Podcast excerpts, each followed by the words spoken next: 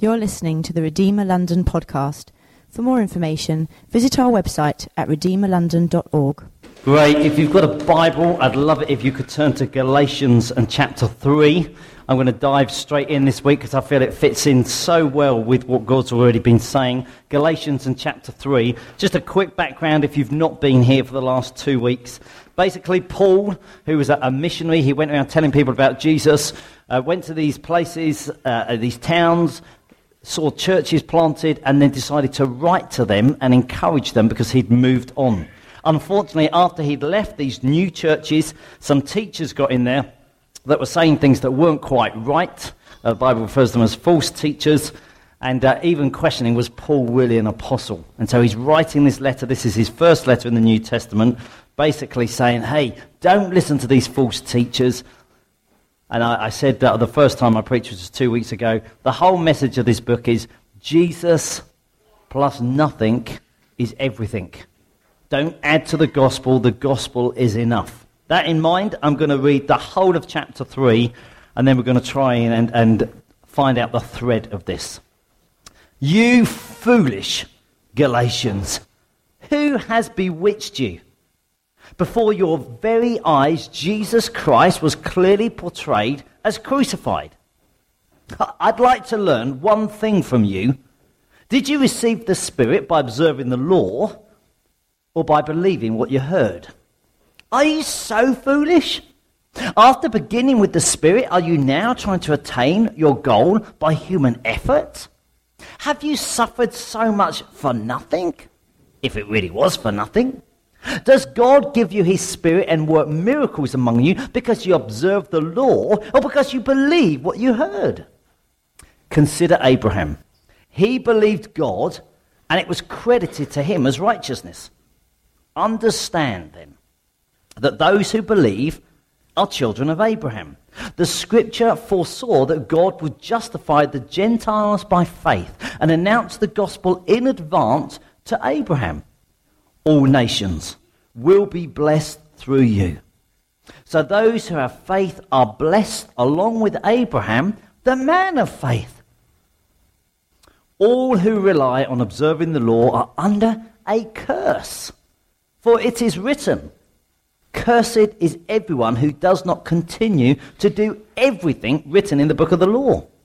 Clearly, no one is justified before God by the law because the righteous will live by faith. The law is not based on faith.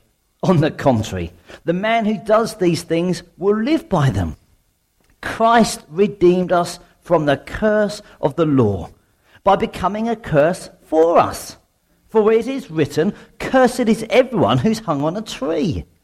He redeemed us in order that the blessing given to Abraham might come to the Gentiles through Christ Jesus, so that by faith we might receive the promise of the Spirit. Brothers, let me take an example from everyday life. Just as no one can set aside or add to a human covenant that has been duly established, so it is in this case. The promises were spoken to Abraham and to his seed. The scripture does not say, and to seeds, meaning many people, but and to your seed, meaning one person, who is Christ. What I mean is this the law, introduced 430 years later, does not set aside the covenant previously established by God and thus do away with the promise. For if the inheritance depends on the law, then it no longer depends on a promise. But God, in His grace, gave it to Abraham through a promise. What then was the purpose of the law? It was added because of transgressions until the seed to whom the promise referred had come. The law was put into effect through angels by a mediator. A mediator, however, does not represent just one party, but party, but God is one. I'd just like to say, I'm not going to comment on that verse again. There are 300 interpretations of verse 20. It is a very complicated verse. We will skip it and move on. Verse 21 Is the law therefore opposed to the promises of God? Absolutely not. For if a law has been given that could impart life, then righteousness would certainly have come by the law. But the scripture declares that the whole world is a prisoner of sin, so that what was promised, being given through faith in Jesus Christ, might be given to those who believe. Before this came, we were held prisoners by the law, locked up until faith should be revealed. So the law was put in charge to lead us to Christ, so that we might be justified by faith.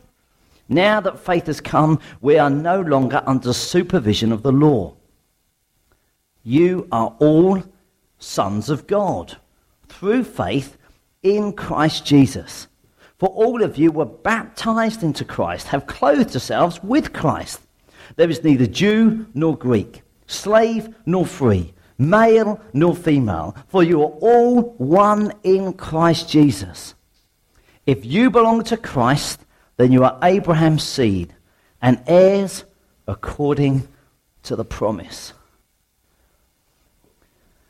I think we need to pray. I think we need some help with this kind of passage. Father, we thank you so much that you have spoken so clearly to us already. Lord, we do believe the Bible is your word. We believe it is relevant to today, although Paul was writing to churches 2,000 years ago. I pray that you'd speak to us, that each of us takes something away some picture, some hearing from God. Not just in our head, but in our hearts. Not just in our hearts, but something that we live out that makes a difference for your glory. Amen. I, have a confession to make. I put together the preaching rota in this church. And I thought, oh, it'd be great to do a series over the summer, six weeks, six chapters. I hadn't read chapter three when I gave it to myself. If I had, I wouldn't have signed up for it. chapter three is really Paul, who was a, a Pharisee. If you know his upbringing, he was considered one of the best in his generation. He is having this sort of dialogue with these false teachers and almost trying to sort of cleverly answer some of their questions so that you sort of think, I look at it and think, wow, I mean, this guy's got the brain the size of a planet. How could we interpret this? How could we make it relevant to us today? So, being a, a bear with a very small brain, I've come up with five people and five words. Each person has got one picture to go with it. So you could go away and think, I understand the whole of chapter 3 by remembering these five people, and they've each got an object with them. So if I looked at this as a big picture, I would say the first group of people that Paul writes about are wizards. You didn't expect that in church, did you? Paul is, is basically, he's writing to these people, he's writing to the, it's written to the church. You've got to remember, this letter is written to the church. He's writing to them and he's saying that I clearly portray Jesus Christ to you. That clearly portrayed, I mean, if, if I was thinking about it now, it would be, I've taken up every billboard along Uxbridge Road and I've displayed Jesus Christ. It's that clear. Every bus stop would have a picture of Jesus Christ on it. You know what I'm saying? Flashing lights in Leicester Square. Paul was saying, I clearly displayed Jesus Christ to you. Jesus, not a message of how to live, but a message of Jesus dying upon a cross. This was a compelling picture. Tim Keller, he's a guy who leads a church up in Sheffield, says the gospel is an announcement of historical events before it is instruction on how to live. It is the proclamation of what has been done for us before it is a direction of what we must do. Basically, Paul was writing and saying, I gave you this very clear picture of Jesus. How to live. What Jesus had done for you. More important than how you live.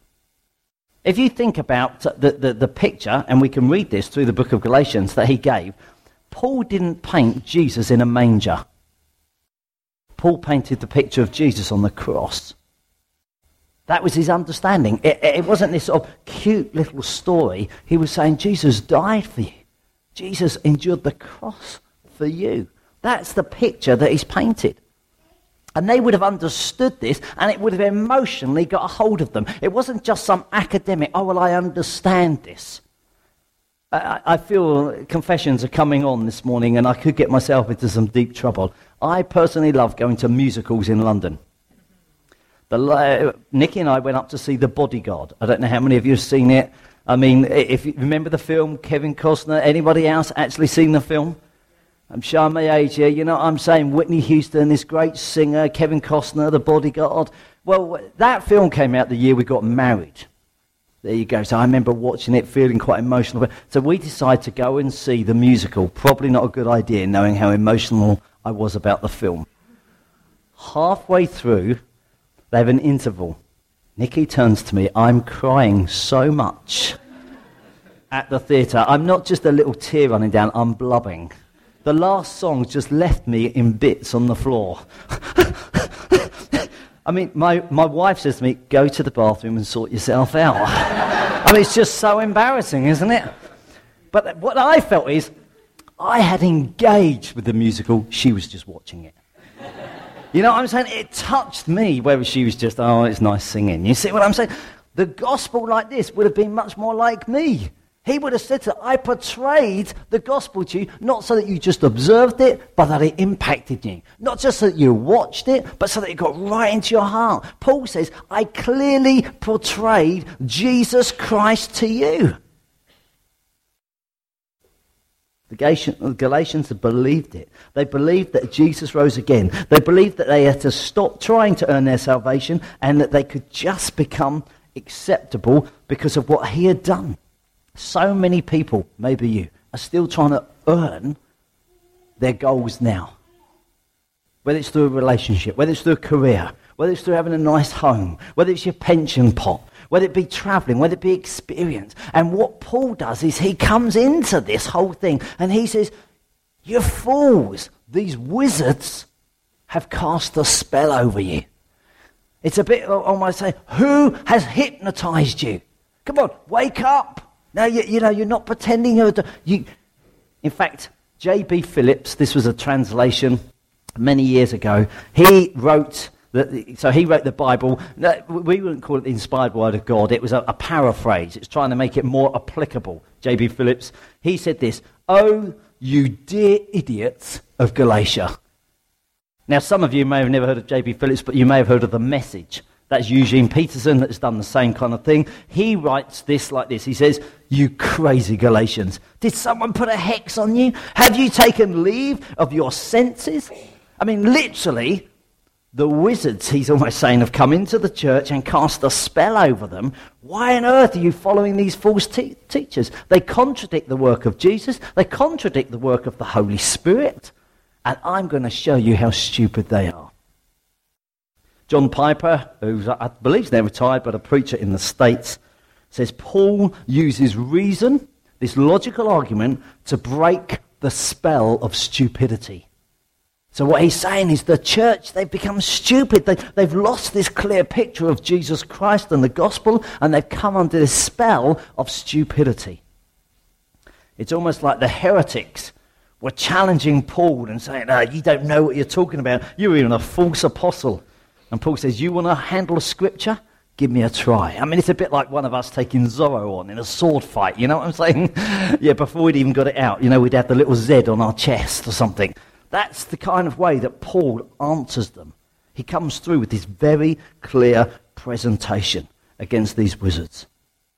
He says, don't get caught up in the law, which says do this. Get caught up in the gospel, which says Christ has done it for you. Don't get caught up in the law, which says it's all about your human achievement. Get caught up in the gospel, which is about what Christ has achieved. Don't get caught up in the law, which is all about demands. Get caught up in the gospel, which is all about promises.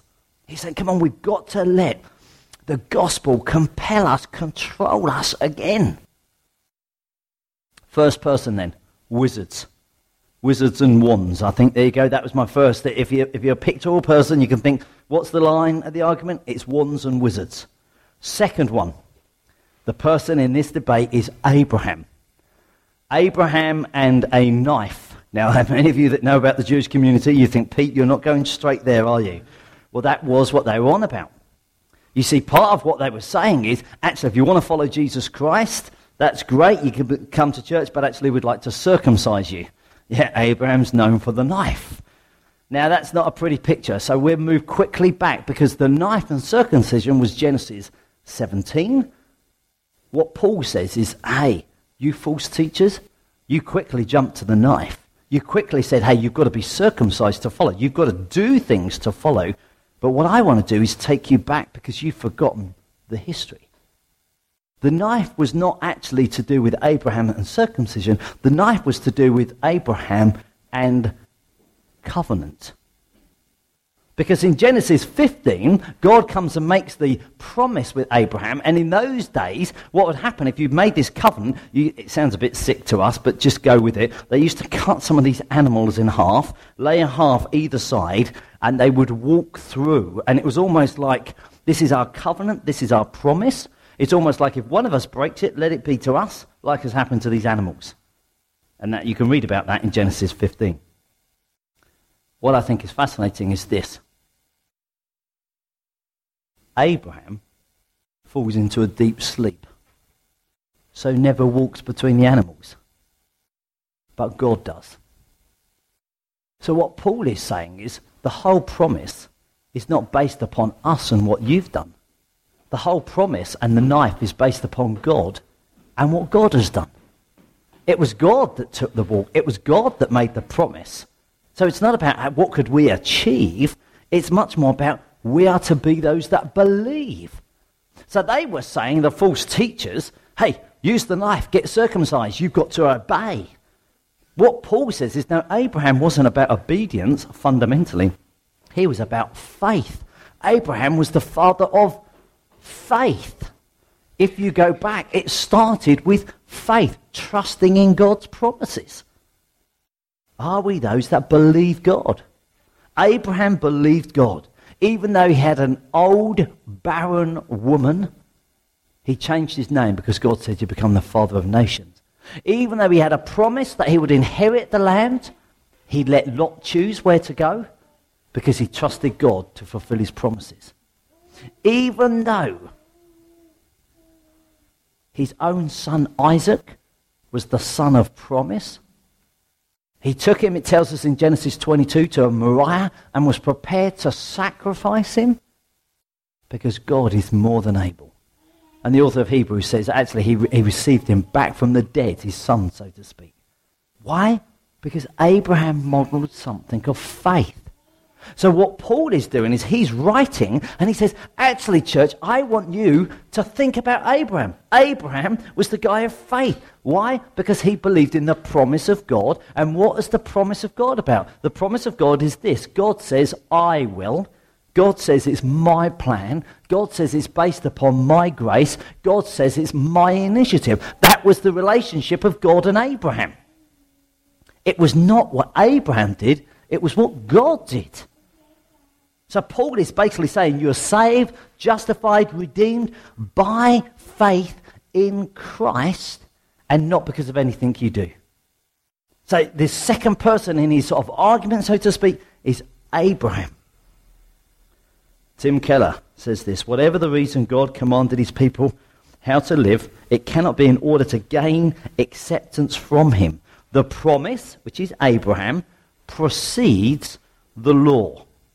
So then what he does, he goes on to person number three. So person number three in this of argument of Paul, as I understand it, is Moses.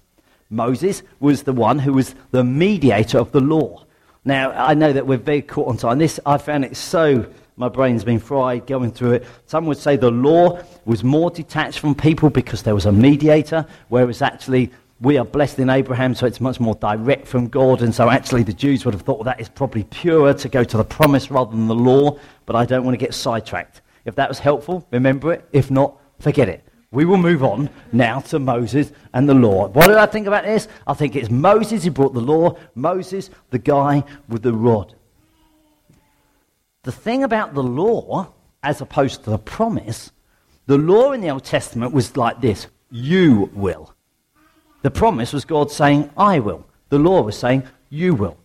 The law was talking about man or woman's duty, man or woman's work, man or woman's responsibility. If you could keep the law perfectly, great. But if you were to mess up one little bit of it, you failed. That was the law. We know that no one was able to keep the entire law. So, in some respect, the law became almost like a magnifying glass. And it just, whoa, and you suddenly think, golly, I realize how bad I am. Some would say Paul's argument here through the law was saying it was never there to give you life. It was never there to make you acceptable to God. The law gave you a deeper awareness of the character of God and the sinfulness of people. You see, if you lean upon the law, you're leaning upon yourself. If you lean upon faith, you're accepting Jesus Christ. And so then, even this whole thing of law, he brings out two pictures. I don't know if you picked that up. It's almost like the whole world is in prison because of the law. It's almost like the law is a prisoner that keeps us trapped. We're morally helpless, unable to save us. It's almost like this God so there's that one example of the law. The law passed down from Moses. It's like this God. And then he says, actually, it's also like a God, or it's also a bit like a tutor.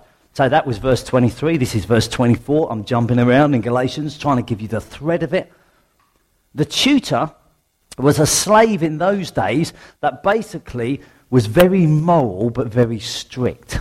It wasn't the teacher, it was the one that used to take the pupil to and from school to learn from the teacher but actually often used to beat the child.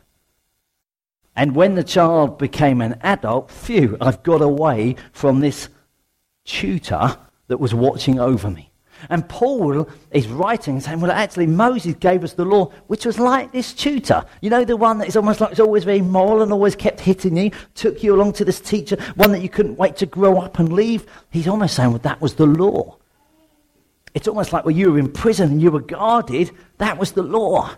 But actually, Jesus Christ is the one who comes and breaks you out of this prison. He's the one who sets you free. Jesus Christ is the one who takes you away from this sort of slave that will be strict. John Stott. John Stott was a famous English preacher that I know has died now. He said, After God gave the promise to Abraham, he gave the law to Moses. Why? He had to make things worse before he could make them better. The law exposed sin, provoked sin, condemned sin. The purpose of the law was to lift the lid off man's respectability and disclose what he really is underneath sinful, rebellious, guilty, under the judgment of God, and helpless to save himself. Now, I think that's a huge challenge to us. Because, uh, you know, I always find it slightly odd. My kids are here and I use them as an example and I get myself into trouble. I've always tried to say to my kids, try your best. Your best is good enough.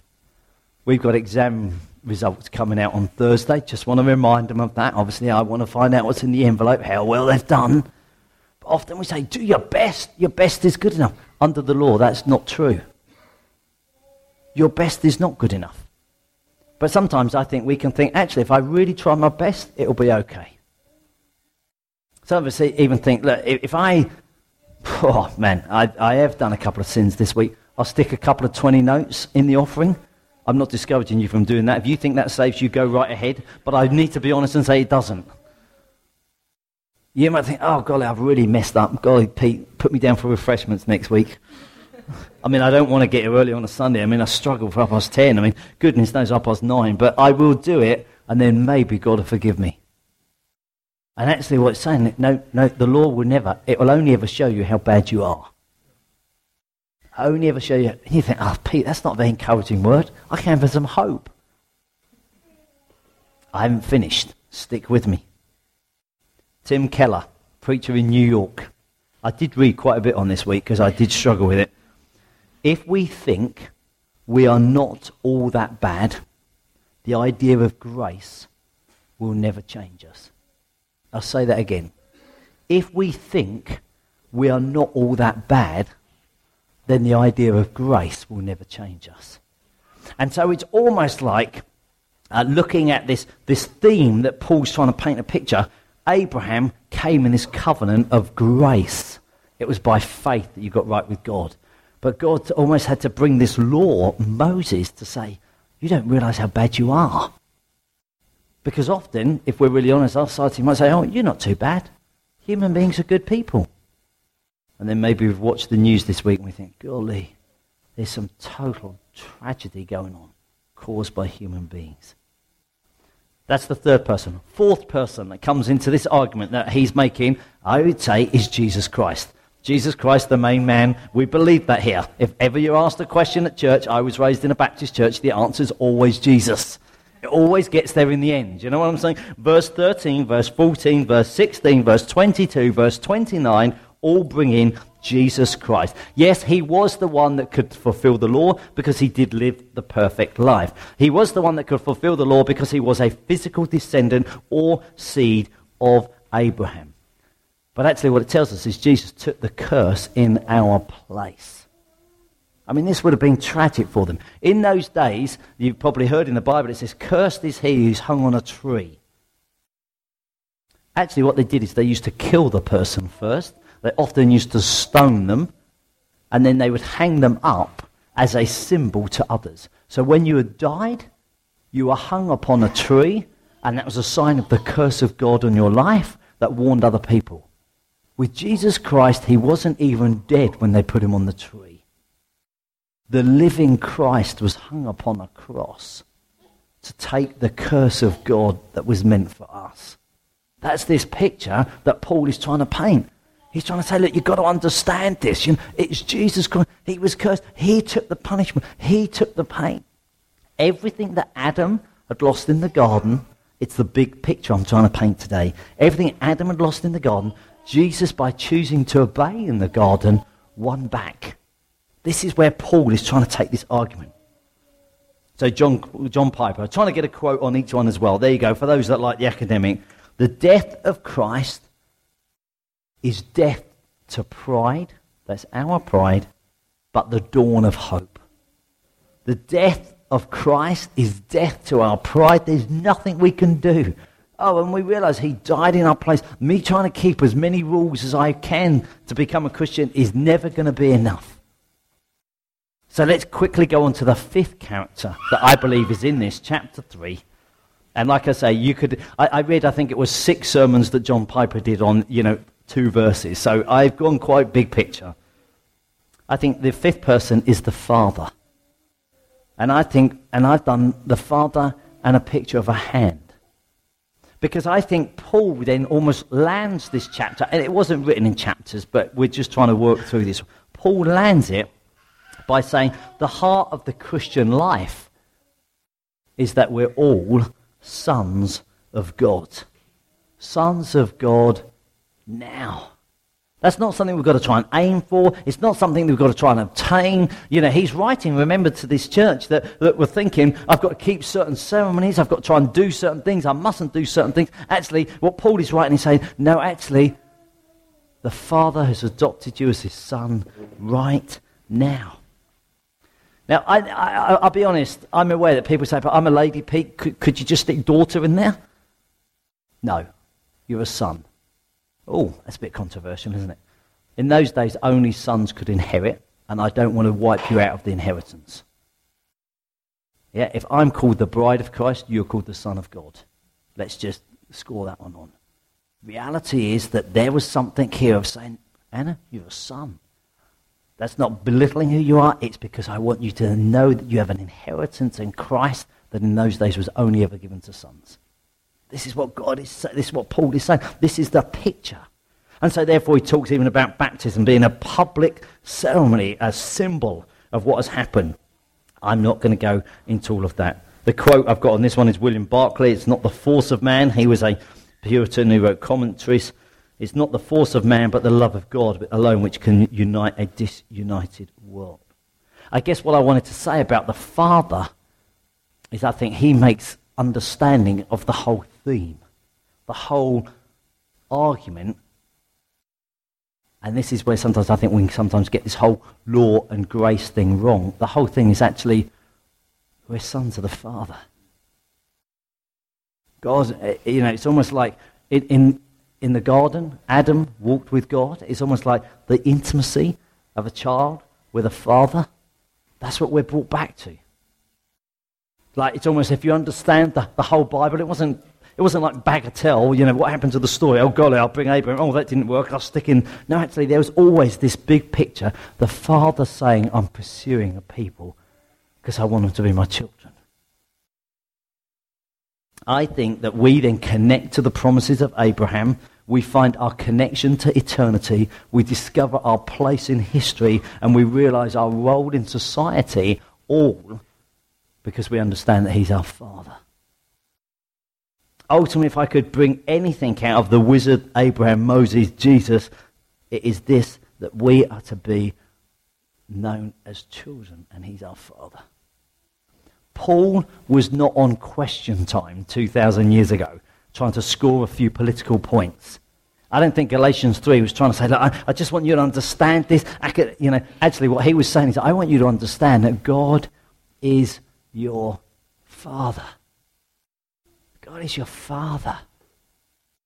I mean, that blows our minds, doesn't it? I mean, grace, it means I call God my Father. I can know that intimacy, that care, that concern, that love. I can't, I can't almost convey, and I just, you know, praying through it this morning, thinking, if I, if I want you to go away with anything from Galatians 3, it will be this. Throughout the whole of history, God has had this plan because he wants to bring children into a relationship with him. He's our Father. It's not some big distant cosmic force that, oh, we've got to try and obey. Oh, grace means that even if I don't obey him, he'll forgive me, whoever he is. God, why is he chasing all six billion of us anyway? Now, actually, what grace is, is I want to bring you into this relationship with God as your Father. A Father that loves. We've talked so much, haven't we, about the, the, the parable of the prodigal son this morning. Many of you know that parable. The prodigal son goes off, as he's called, blows his inheritance, comes back. The father is there and welcomes. The father makes sacrifice to embrace the son. We're also aware there's another character in the story, isn't there? The older brother. The older brother just complains, doesn't he? Not fair, is it? Never given me anything to have a party with. The older son competes.